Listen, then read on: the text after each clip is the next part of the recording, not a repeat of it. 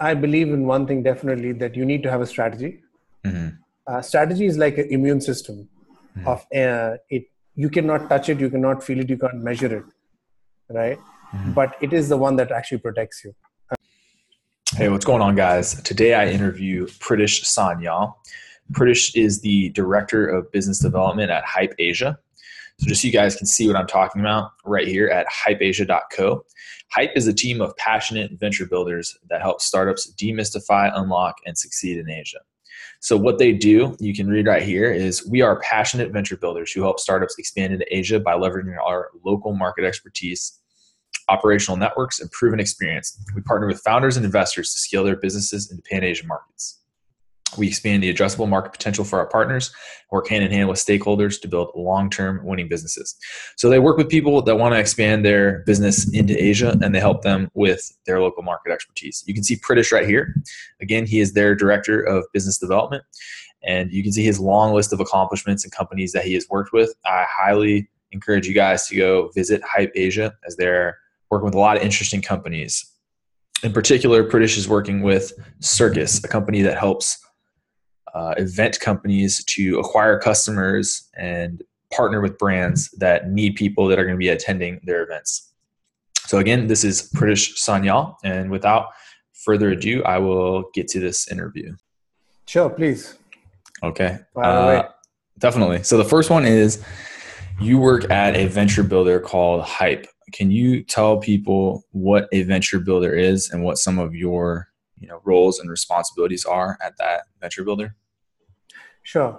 Hype Asia is basically a unique uh, venture building model. So, what we do is we help growth stage startups or businesses actually scale in different markets across Asia. Now, this could be a business in Singapore within Asia and who wants to scale and build a landing team in Hong Kong, China, Korea, wherever that may be. Or it could be a Western startup which is based in the US or Europe and they want to come and set up their landing teams uh, in Asia. So, what we do basically, we look at them as partners and we come in with a model which is called build, operate, transfer, where we come in as interim GMs or growth advisors because we have the understanding of the local market across mm-hmm. different regions and countries in Asia.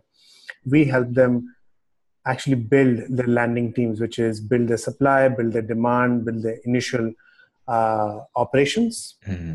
and then transfer the business back. So, and we do this in a period of six to nine months. This is basically rapidly scaling uh, their business into a new region. Oh wow! Okay, uh, there's that's there's a lot of directions we could go with that. Uh, one really quick, uh, directly related to that is you know if you're trying to scale in a new you know location as you said with the landing team it sounds like there's a lot of different ways you could approach that. This might be too general of a question but what channels have you found you know whether that's direct face to face or specific type of online advertising that you it's like a go-to for hype to scale some of these companies? Are there any? Yeah they are great that is a great question. Um, we when we started this model off uh, we were like looking at what would be the best way to optimize our time. And um, get to the right partners, right? Mm-hmm. Because there are a lot of startups which raise money, but they may not be in the expansion mode. Yeah. So what we did, we tried different models, uh, and the most effective model to date has been actually working with investors and VCs, mm-hmm. uh, people who are in the ecosystem who are investing money into startups mm-hmm. who need to scale. So we actually work with a lot of uh, investors and experts in the region, mm-hmm. as well as uh, in the West, who already know among their portfolios which one needs to scale mm-hmm. right mm-hmm. and we actually reach out to them and then they make an introduction because we are a small team of nine people so yeah. we in a year would probably do four to five maximum projects yeah uh, because once we lock ourselves into a project or a scaling a business mm-hmm. we cannot lock out of it yes so yeah. we have to be very, very cautious who we start to partner with and where we can add tremendous value. Okay, so for you, for Hype itself, trying to bring business in, your best channel has been working with VCs and their portfolio companies. Yes, that's right. So the other question I was wondering about, which that's whole nother topic, how you get business is for the companies you're working with. Are there any that you you guys hype the channels you use for them that have worked well in Asia? Because, for instance, you know, here in the U.S. in the last year or two, Facebook advertising was a channel every company was using. Yeah. Um, you know, among all the other ones they were testing. Is there anything yeah. similar for companies in Asia? I mean, is are all the channels the exact same, or are there ones? You know, I'm thinking of all the social media apps people use there that maybe aren't even used in the U.S. Right. Um, in terms of social media channels, I think in in Asia it mm-hmm. is very very different in different regions. Uh, but obviously, countries which have English as a language, as a prominent language, they do have the Twitter, Facebook, Instagram, Snapchat, LinkedIn mm-hmm. as the core social media products that work. Mm-hmm. But definitely, the minute you leave countries which are not English focused, like Korea, Russia, China, they have their own social media products going on. Oh, and wow. these are the nuances we need to understand. Uh, if you look at Hong Kong, I'll just give you an example, right? Though this is an English speaking region um, uh, in Asia, Twitter doesn't have a strong presence. Mm-hmm uh, WeChat also doesn't have a strong presence. It's actually Facebook and Instagram which actually has the massive uh, mass following here, mm-hmm. and LinkedIn. Yeah. But the minute you actually walk into China, you're talking about Baidu, the Google search representative. Then there is Weibo. Then there is WeChat, and many different things. But obviously, those products are very China uh, centric. Yeah. The minute you go to Korea, the search engine and products that work on Naver. Uh, when you go to Japan, it is Yahoo. When you mm-hmm. go to Russia, it's Yandex. Mm-hmm. So different regions, uh, different social media products, but there is sort of a unification uh, where English is used at a certain certain uh, optimum level. Okay. Yeah, that seems that seems like that could get pretty difficult. The, the learning curve for marketers if you're moving around to any of these countries. Yeah, it is yeah that's that's the project um okay so you're at hype i saw that you it looked like you were working at a portfolio company or the project you're on for circus is that the yeah. case and i saw that you know circus it says offers uh, it says circus is a platform to curate a targeted group of tastemakers for clients so i was just wondering what tastemakers are can you talk about your work at circus why you're working with that yeah. company Sure. So Circus is actually a very interesting product. Mm-hmm. Um, it is basically in the event space. So what it does, it connects event goers and event organizers. Mm-hmm. Right. Uh, let Let me give an example. Let's say um, Nike Nike yeah. wants to organize uh, a launch event, right? And it needs a target audience of let's say 18 to 25 year old right who have a certain income level who they want to ca- want to attract and come to this launch event mm-hmm. right circus actually provides that access to nike to aggregate these users to come and attend these launch events for certain incentives maybe exclusive access uh, could be some giveaways where they are actually getting the target audience to come in now traditionally how that would be do- being done is that nike would work with an events agency or a PR agency mm-hmm. or spend money digitally, Google or Facebook, right, to mm-hmm. attract the audience to come and attend. Mm-hmm. So it's, it's actually, in a way, disrupting uh, how events work. Yeah, traditional event partnerships. Yeah, yeah. So the thing is, when we look at such businesses, we look at if they are going against the conventional wisdom. Mm-hmm. Eight years ago, lending your room out or lending your car or using your car as um, as a service mm-hmm. was not a conventional wisdom thought. Yeah, that is where actually disruption sort of happens mm-hmm. when you're going against what the society believes in. Yeah, circus is actually at that cusp because when we go pitch circus, a lot of people think, "Huh, is this going to work?" I have never seen such a product. Yes. Yeah. Right. Yeah. So that is where the challenge comes in. That's where we are excited about. Yeah. So no, that that certainly is. And is this only for the Asian market, or is Circus aimed at everyone? Or are people going to be trying to use? Are you trying to pitch Circus for U.S. customers as well? U.S. Uh, customers as well. This is the best part. Circus just launched a digital activation. So physical activation is where Nike wants physical people to come and actually interact with the brand. Yeah. And then we are working on digital activation, which is basically getting reviews, uh, getting app downloads, getting uh, people to actually look at uh, streaming, online casinos, mm-hmm. for people to actually come and look at uh, you know fantasy football and so on and so forth, mm-hmm. which basically is aggregating consumers from all over the world. Mm-hmm. Right? Let's say there's a fantasy football or a uh, online casino in China which wants to attract uh, US based users, right? So we can mm-hmm. actually set up a digital activation for them to attract US based customers. Yes. Present yeah. Circus has half a million uh, consumer base in the US. Mm. And now we are starting their Hong Kong expansion. Then we are planning to take them to two different markets within 2018 and see how that grows. So it's very, very exciting. Uh, it's a non conventional business model. Yeah. Uh, um, but at the same time, there is definitely a market for it to grow. Yeah. So it's going to take uh, us a lot of a uh, lot of effort. Um, how soon can we get the market to actually be convinced about it? We actually are seeing good traction in Hong Kong, um, and people are considering considering the product. Mm-hmm. And definitely in the US, it has done pretty well for itself um, to actually go forward and build such a huge consumer base um, and convince users and event organizers to actually use the product. Wow, that's impressive in the US. I would have thought there'd be a lot of competition for event organization apps and or any type of company in that space in the US. Is that not the case? Well, the direct competition, if I may, uh, is just uh, there is like a Facebook or a Google, right? Which is mm at best uh, click advertisement or uh, download advertisements or uh, registration advertisement right? You have to build the systems from the ground up yeah. Exactly. Here we are saying hey we have a very activated user base. Yeah. And we know what age bracket they are what they're looking for. Yeah. and if you have a certain product that you want to bring in front of them or a certain service in front of them we can help you do that. So are you guys forgive me if this is completely off. Are you guys figuring out what their audience is, creating lookalike audiences, and offering them targeted incentives that you've partnered with the company to offer, basically to bring warm warm leads into the company? Exactly. Yes. Okay. And this is all yeah. performance based, so there mm. is no upfront payment. Uh, mm. So this is the best part about its uh, So for these companies, it's like plug and play. Like you work with them, and then they don't have to handle any of that systems building. It's just slap it on. Nothing. Circus. Nothing. Mm.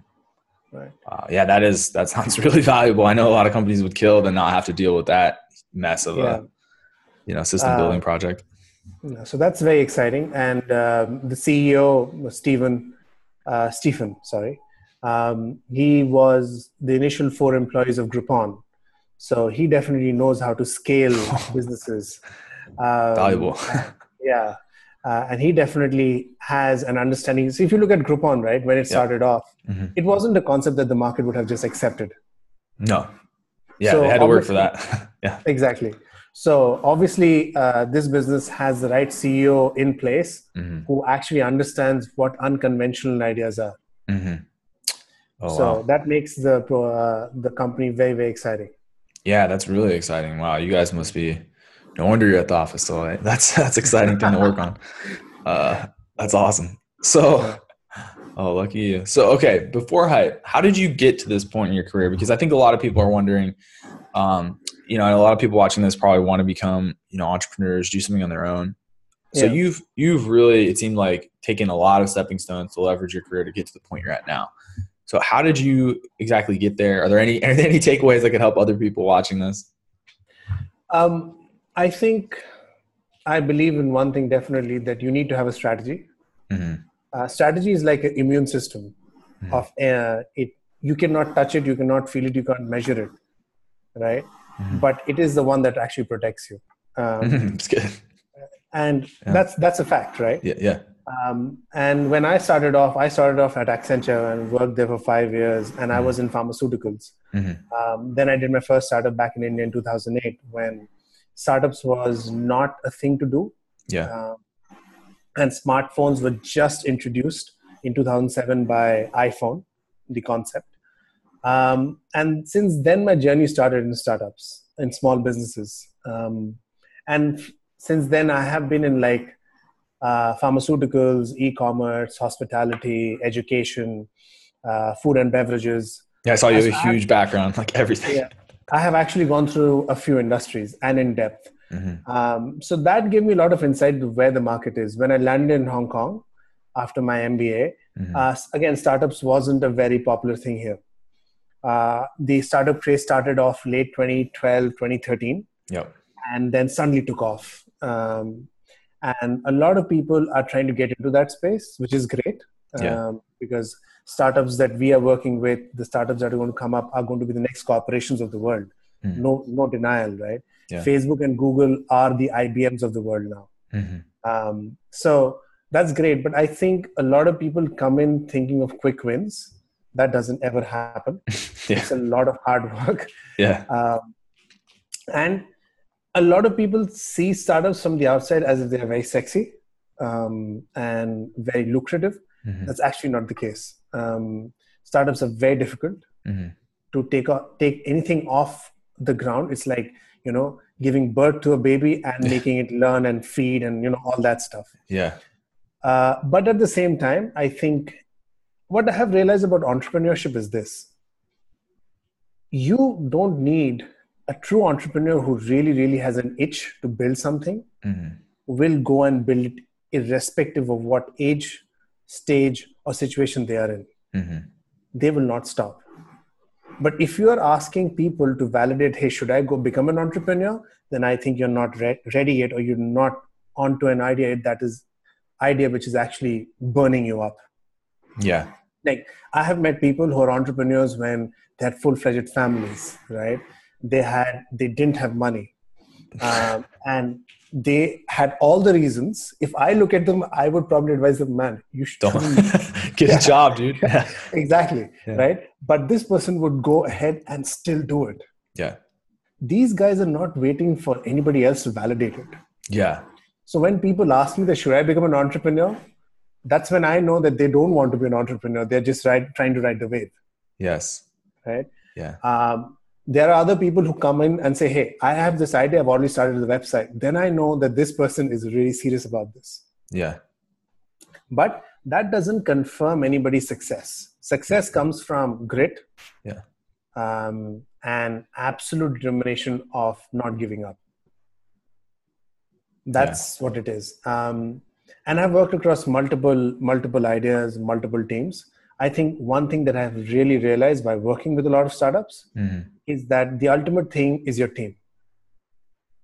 An average idea can be turned into a huge success by a brilliant team. Mm-hmm. A brilliant idea which whose time has actually come will turn into dust if the team is average or doesn't work well with each other. Yeah. Yes. Yes. That's I've heard that and I've definitely experienced it. Um, yep. That's that's awesome. So you talked a lot about you know teams, and you've worked with a lot of entrepreneurs. Why did you decide you wanted to work in Asia? Is there any reason? What do you like about working there or working with Asian entrepreneurs? Uh, one, I got lucky uh, that I was born in Asia. Fair enough. Yeah.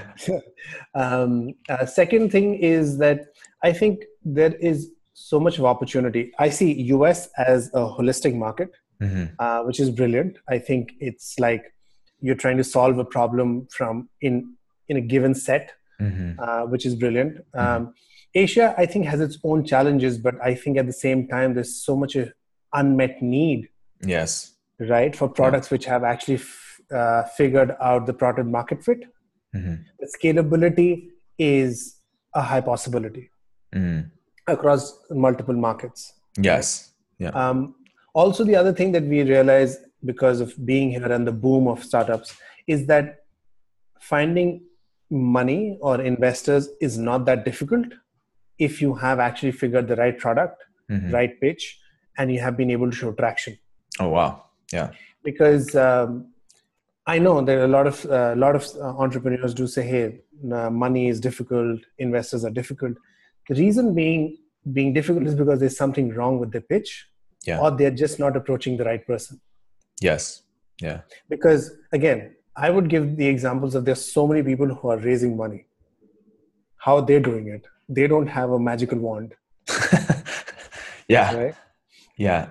Uh, yeah. Well, I think in some cases, you know, like you said, the team, if there's anything off about the team, I know that that would be a huge turn off, and it's that's kind of a hard thing to deal with. If your team's not perfect, it's like get rid of somebody and get get the perfect guy. It's like how do you deal with that? Yeah. Um, besides that problem though, that's obvious. Anyone on the yeah. team would know that. Uh, when somebody's pitching investors, do you think it's actually easier if you have a company with traction to get money in Asia versus the US right now? I think having traction anywhere is uh, is more worthwhile for an investor than not having traction. Yeah. Um, and as as you would also agree with me that ideas are worth pennies. Mm. Execution is everything. Yeah. Right. One yeah. user, paying user is better than zero users. Mm-hmm. Right. So validation comes from when people actually start using the product. Right. So when you go to an investor and you pitch and say, hey, I have 10 users, then I have zero users, it doesn't really make me that compelled about the whole whole idea. yes. Right? Understandable, yeah. So I think uh, validation by users definitely is, um, and that's why we always believe in MVP. Even this is as simple, right? Yeah. Founders who actually set up a dummy website, mm-hmm. right, and say, "Hey, this is my idea, or this product is coming out. Will you sign up?" Mm-hmm. Even that level of validation is worth than nothing. You know, if you can tell me, "Hey, 300 people signed up for this uh, LaunchRock website," yeah, where I just said, "Hey, this is this is my uh, service offering," that's worth more than saying, "Hey, this is my brilliant idea. This is the market size." and this is how i'm going to go about it yeah yeah right? so that's always very very key yes at the same time um, asia is becoming very competitive because there is a lot of supply of uh, labor mm. good people intelligent people mm. very hardworking mm. um, so replicating a business or creating a business from scratch isn't the biggest challenge here. Hmm. So there are a lot of things and nuances that you need to understand for each market that Asia entails. Mm-hmm. Um, and how user adaptability happens, um, how uh, user acceptance happens. Uh, different products have different scale rates depending on what kind of a product it is b2b b2c marketplace two-way marketplace so the way so you're describing it makes me it makes me feel like if you didn't grow up there it's just that you have no shot because there's it sounds like every, there's so much nuance with the different geographic regions cultural regions language barriers yes um, that, absolutely uh, like yeah. i'm not saying that you don't have a chance but i'll give you an example right Great. i i love uber and i use it around the world yep but the reason I think it has not been able to actually scale in Asia mm-hmm. is because it never localized its product to the granular level. How so? What do you What do you mean? I, I mean, I, I could picture what you're talking about, but what exactly do you mean localize it to the granular level? Um, they tried to do what Walmart did in the late 90s and 80s. I don't know whenever they came to China, okay. is that they just took the US model and just tried to implement it across different markets. Uh, yeah. Right.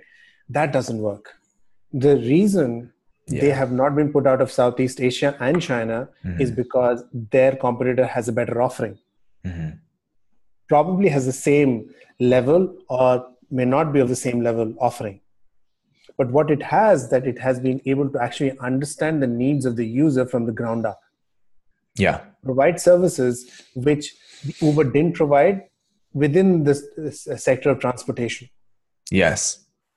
Yeah. So so it has been able to, so everybody who has competed against Uber and survived in Asia is because they have understood the nuance of the market. Yeah. So when you when you say that, I, I think of you know Walmart scaling. Walking into a store here is similar to walking in a store in Asia, whereas you know the whatever USP for Uber, hailing a cab from the street and having it come up to you and not having to get your wallet out when you leave. Yeah may not be something people on the ground in potentially places that have completely different conditions care about. They might not even want that. Um, what are some of those differences? Like, what are some of those services? What are they offering that Uber? Just so people have a concrete idea of what we're talking about. So, give you an example. Though uh, Uber's biggest market outside US is India, that's what I've heard. Mm-hmm. I haven't validated that. Okay. Uh, within India, the biggest competitor is Ola. Okay. And Ola today provides a number of other transportation services than Uber provides in India. Yes. Right. So the segmentation of transportation services that a competitor is providing in a market. Like what are those? What are? Um, Ola uh, Ola provides auto service. So tuk tuks. That's exactly what I was thinking. I wasn't sure. Yeah. So they actually Yeah. provide different types of transportation that might not exist Exactly. in the US. Yeah, yeah. And also Uber doesn't provide tuk tuk service in India. Need to get on that tuk tuk service. wow, that's that's interesting. Yeah. So the thing is that, and also Ola has been able to penetrate into second tier cities in India much faster hmm than Uber has been able to, Yeah. right? Yeah. Ola has been able to scale its team much faster Mm. than Uber has been able to. Oh wow. Yeah.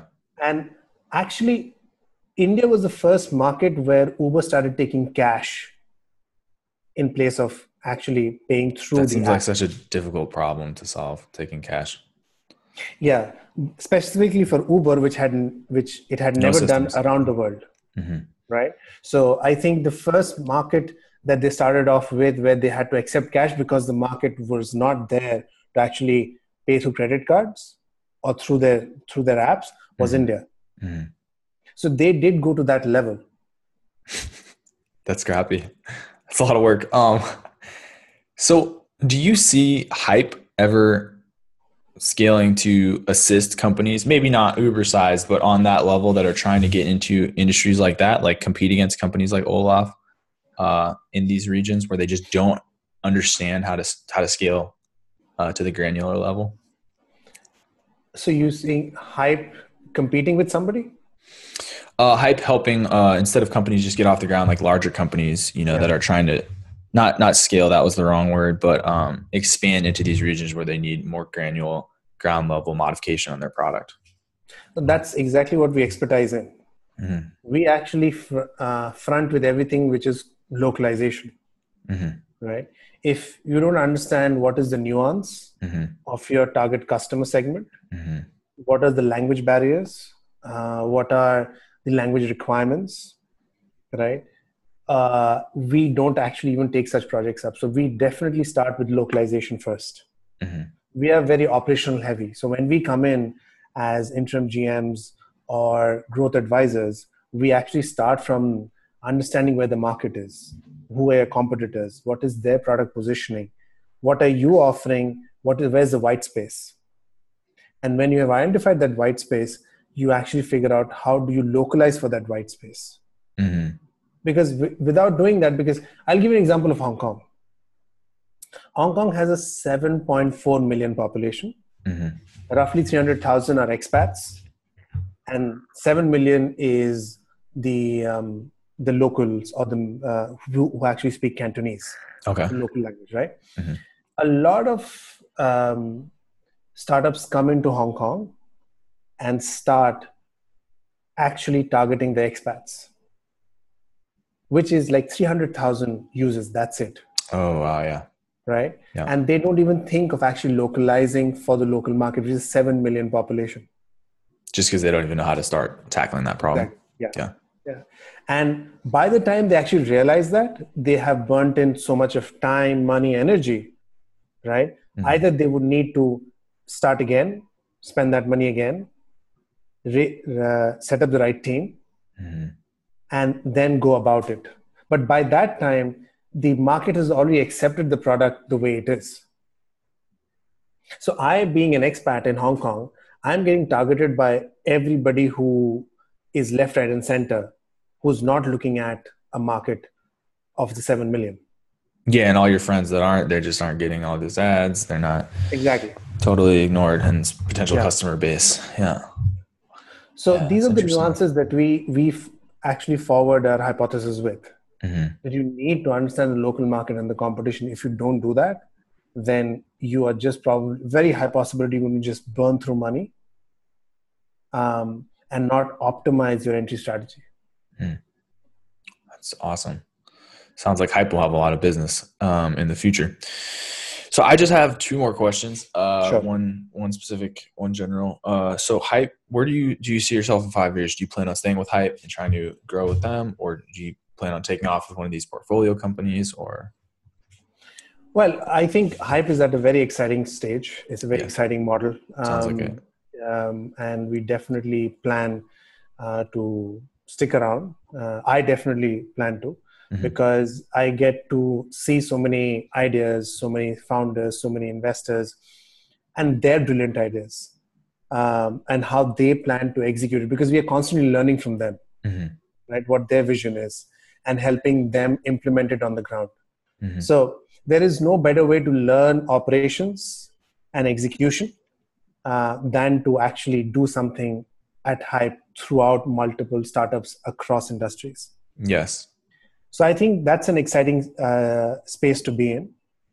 And because we dedicate and second into these businesses like Circus for nine months, and we get the opportunity to actually not only build it in one market, but help them grow through multiple markets and do their Asia expansion, I think that's a very exciting space to be in.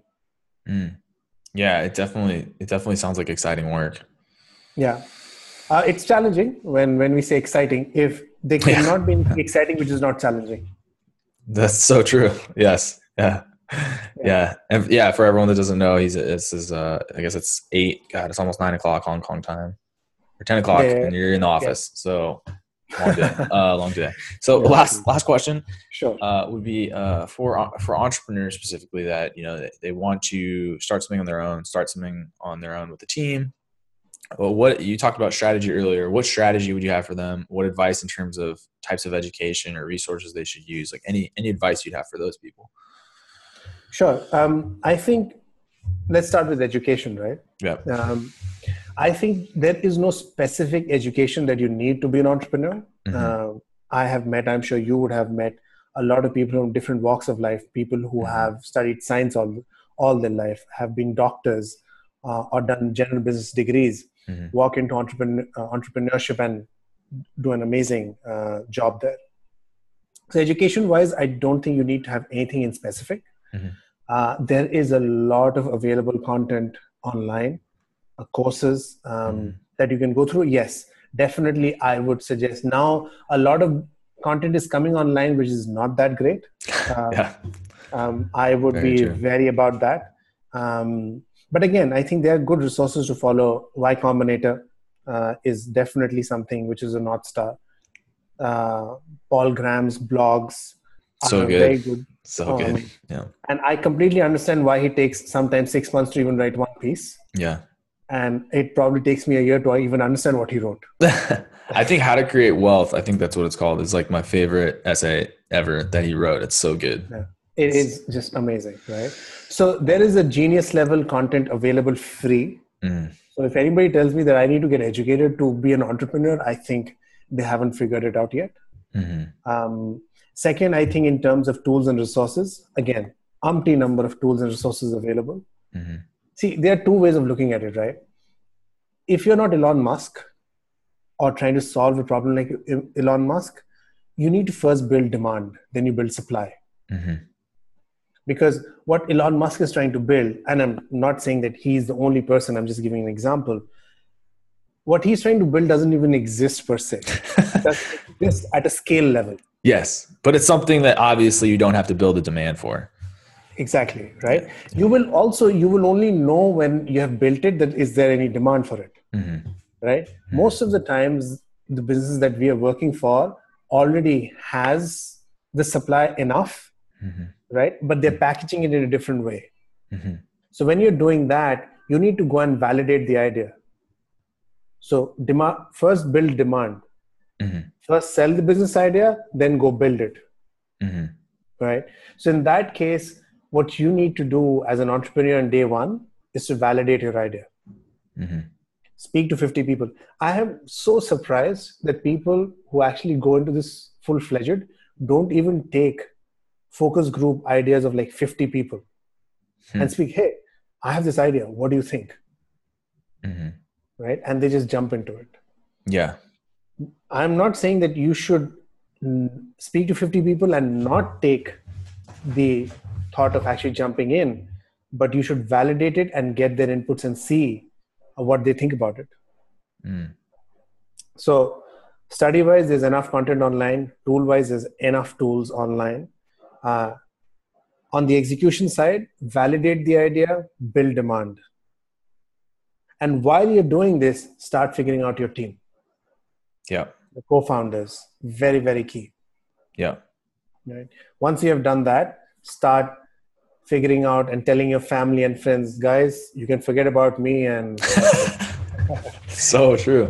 Wow, that's awesome. Uh, it sounds like you're an expert at the uh, MVP process, uh, setting up a business. I, oh man, I'm realizing we could have we could have made the whole thing about that. It sounds like you have a wealth of knowledge on that topic. So maybe someday, maybe someday fall off. but um, is there last thing? Is there anything I should have asked you that I didn't? I don't want to miss that, just in case there's anything I should have should have, should have asked. Um, no, I think uh, your questions are very well thought. Thank you. Mm-hmm. Yeah. Um, I definitely believe uh, in one thing that uh, you should keep building your network. Mm-hmm. Uh, before you start anything in Asia, you need to come to Asia, mm. be in that market, uh, have friends in that market. Um, this is interesting. One thing that I've never thought, and while while we are speaking, this came up. Yeah, awesome. Um, if if you think of actually launching in Korea, yeah. right, yeah. you should definitely make five Korean friends. Mm. And I can tell you this: you will five, find five Koreans somewhere in the world, or specifically if you live in a popular place. They're there. Right? They're there. Yeah. Right. And they even if they have not lived in Korea, they probably are more closer to the Korean culture than you are. Yeah. Yeah. Right? But to be clear, you mean this for any culture? In any culture, yeah. yeah. yeah. It could be Chinese, it could be Korean, mm-hmm. it could be Indian. Uh, yeah. I'm just saying, like, you cannot probably, if you've never been to Asia, you can land here, stay here for a month, for a few months, as as long as it can. But if you want to continuously learn about the culture, you need to have friends from